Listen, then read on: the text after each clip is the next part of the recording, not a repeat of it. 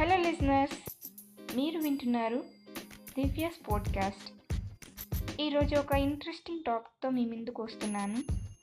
అదేంటంటే పొడుపు కథలు. పొడుపు కథలు తెలుగు జాతికి సరదా సరదాగా మెదడుకి మేతగా ఆలోచింపచేసే సాధనాలు. నలుగురు కలిసినప్పుడు ఒకరినొకరు అడిగి వారు ఆలోచిస్తుంటే తమాషాగా జవాబులిచ్చి నవ్వుకోవడానికి పనికి వస్తాయి పిల్లల్లో లాజికల్గా ఆలోచించే శక్తిని ప్రేరేపిస్తుంటాయి.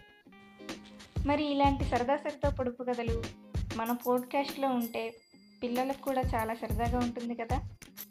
ఈరోజు పొడుపు కథ కాసుకోండి మరి.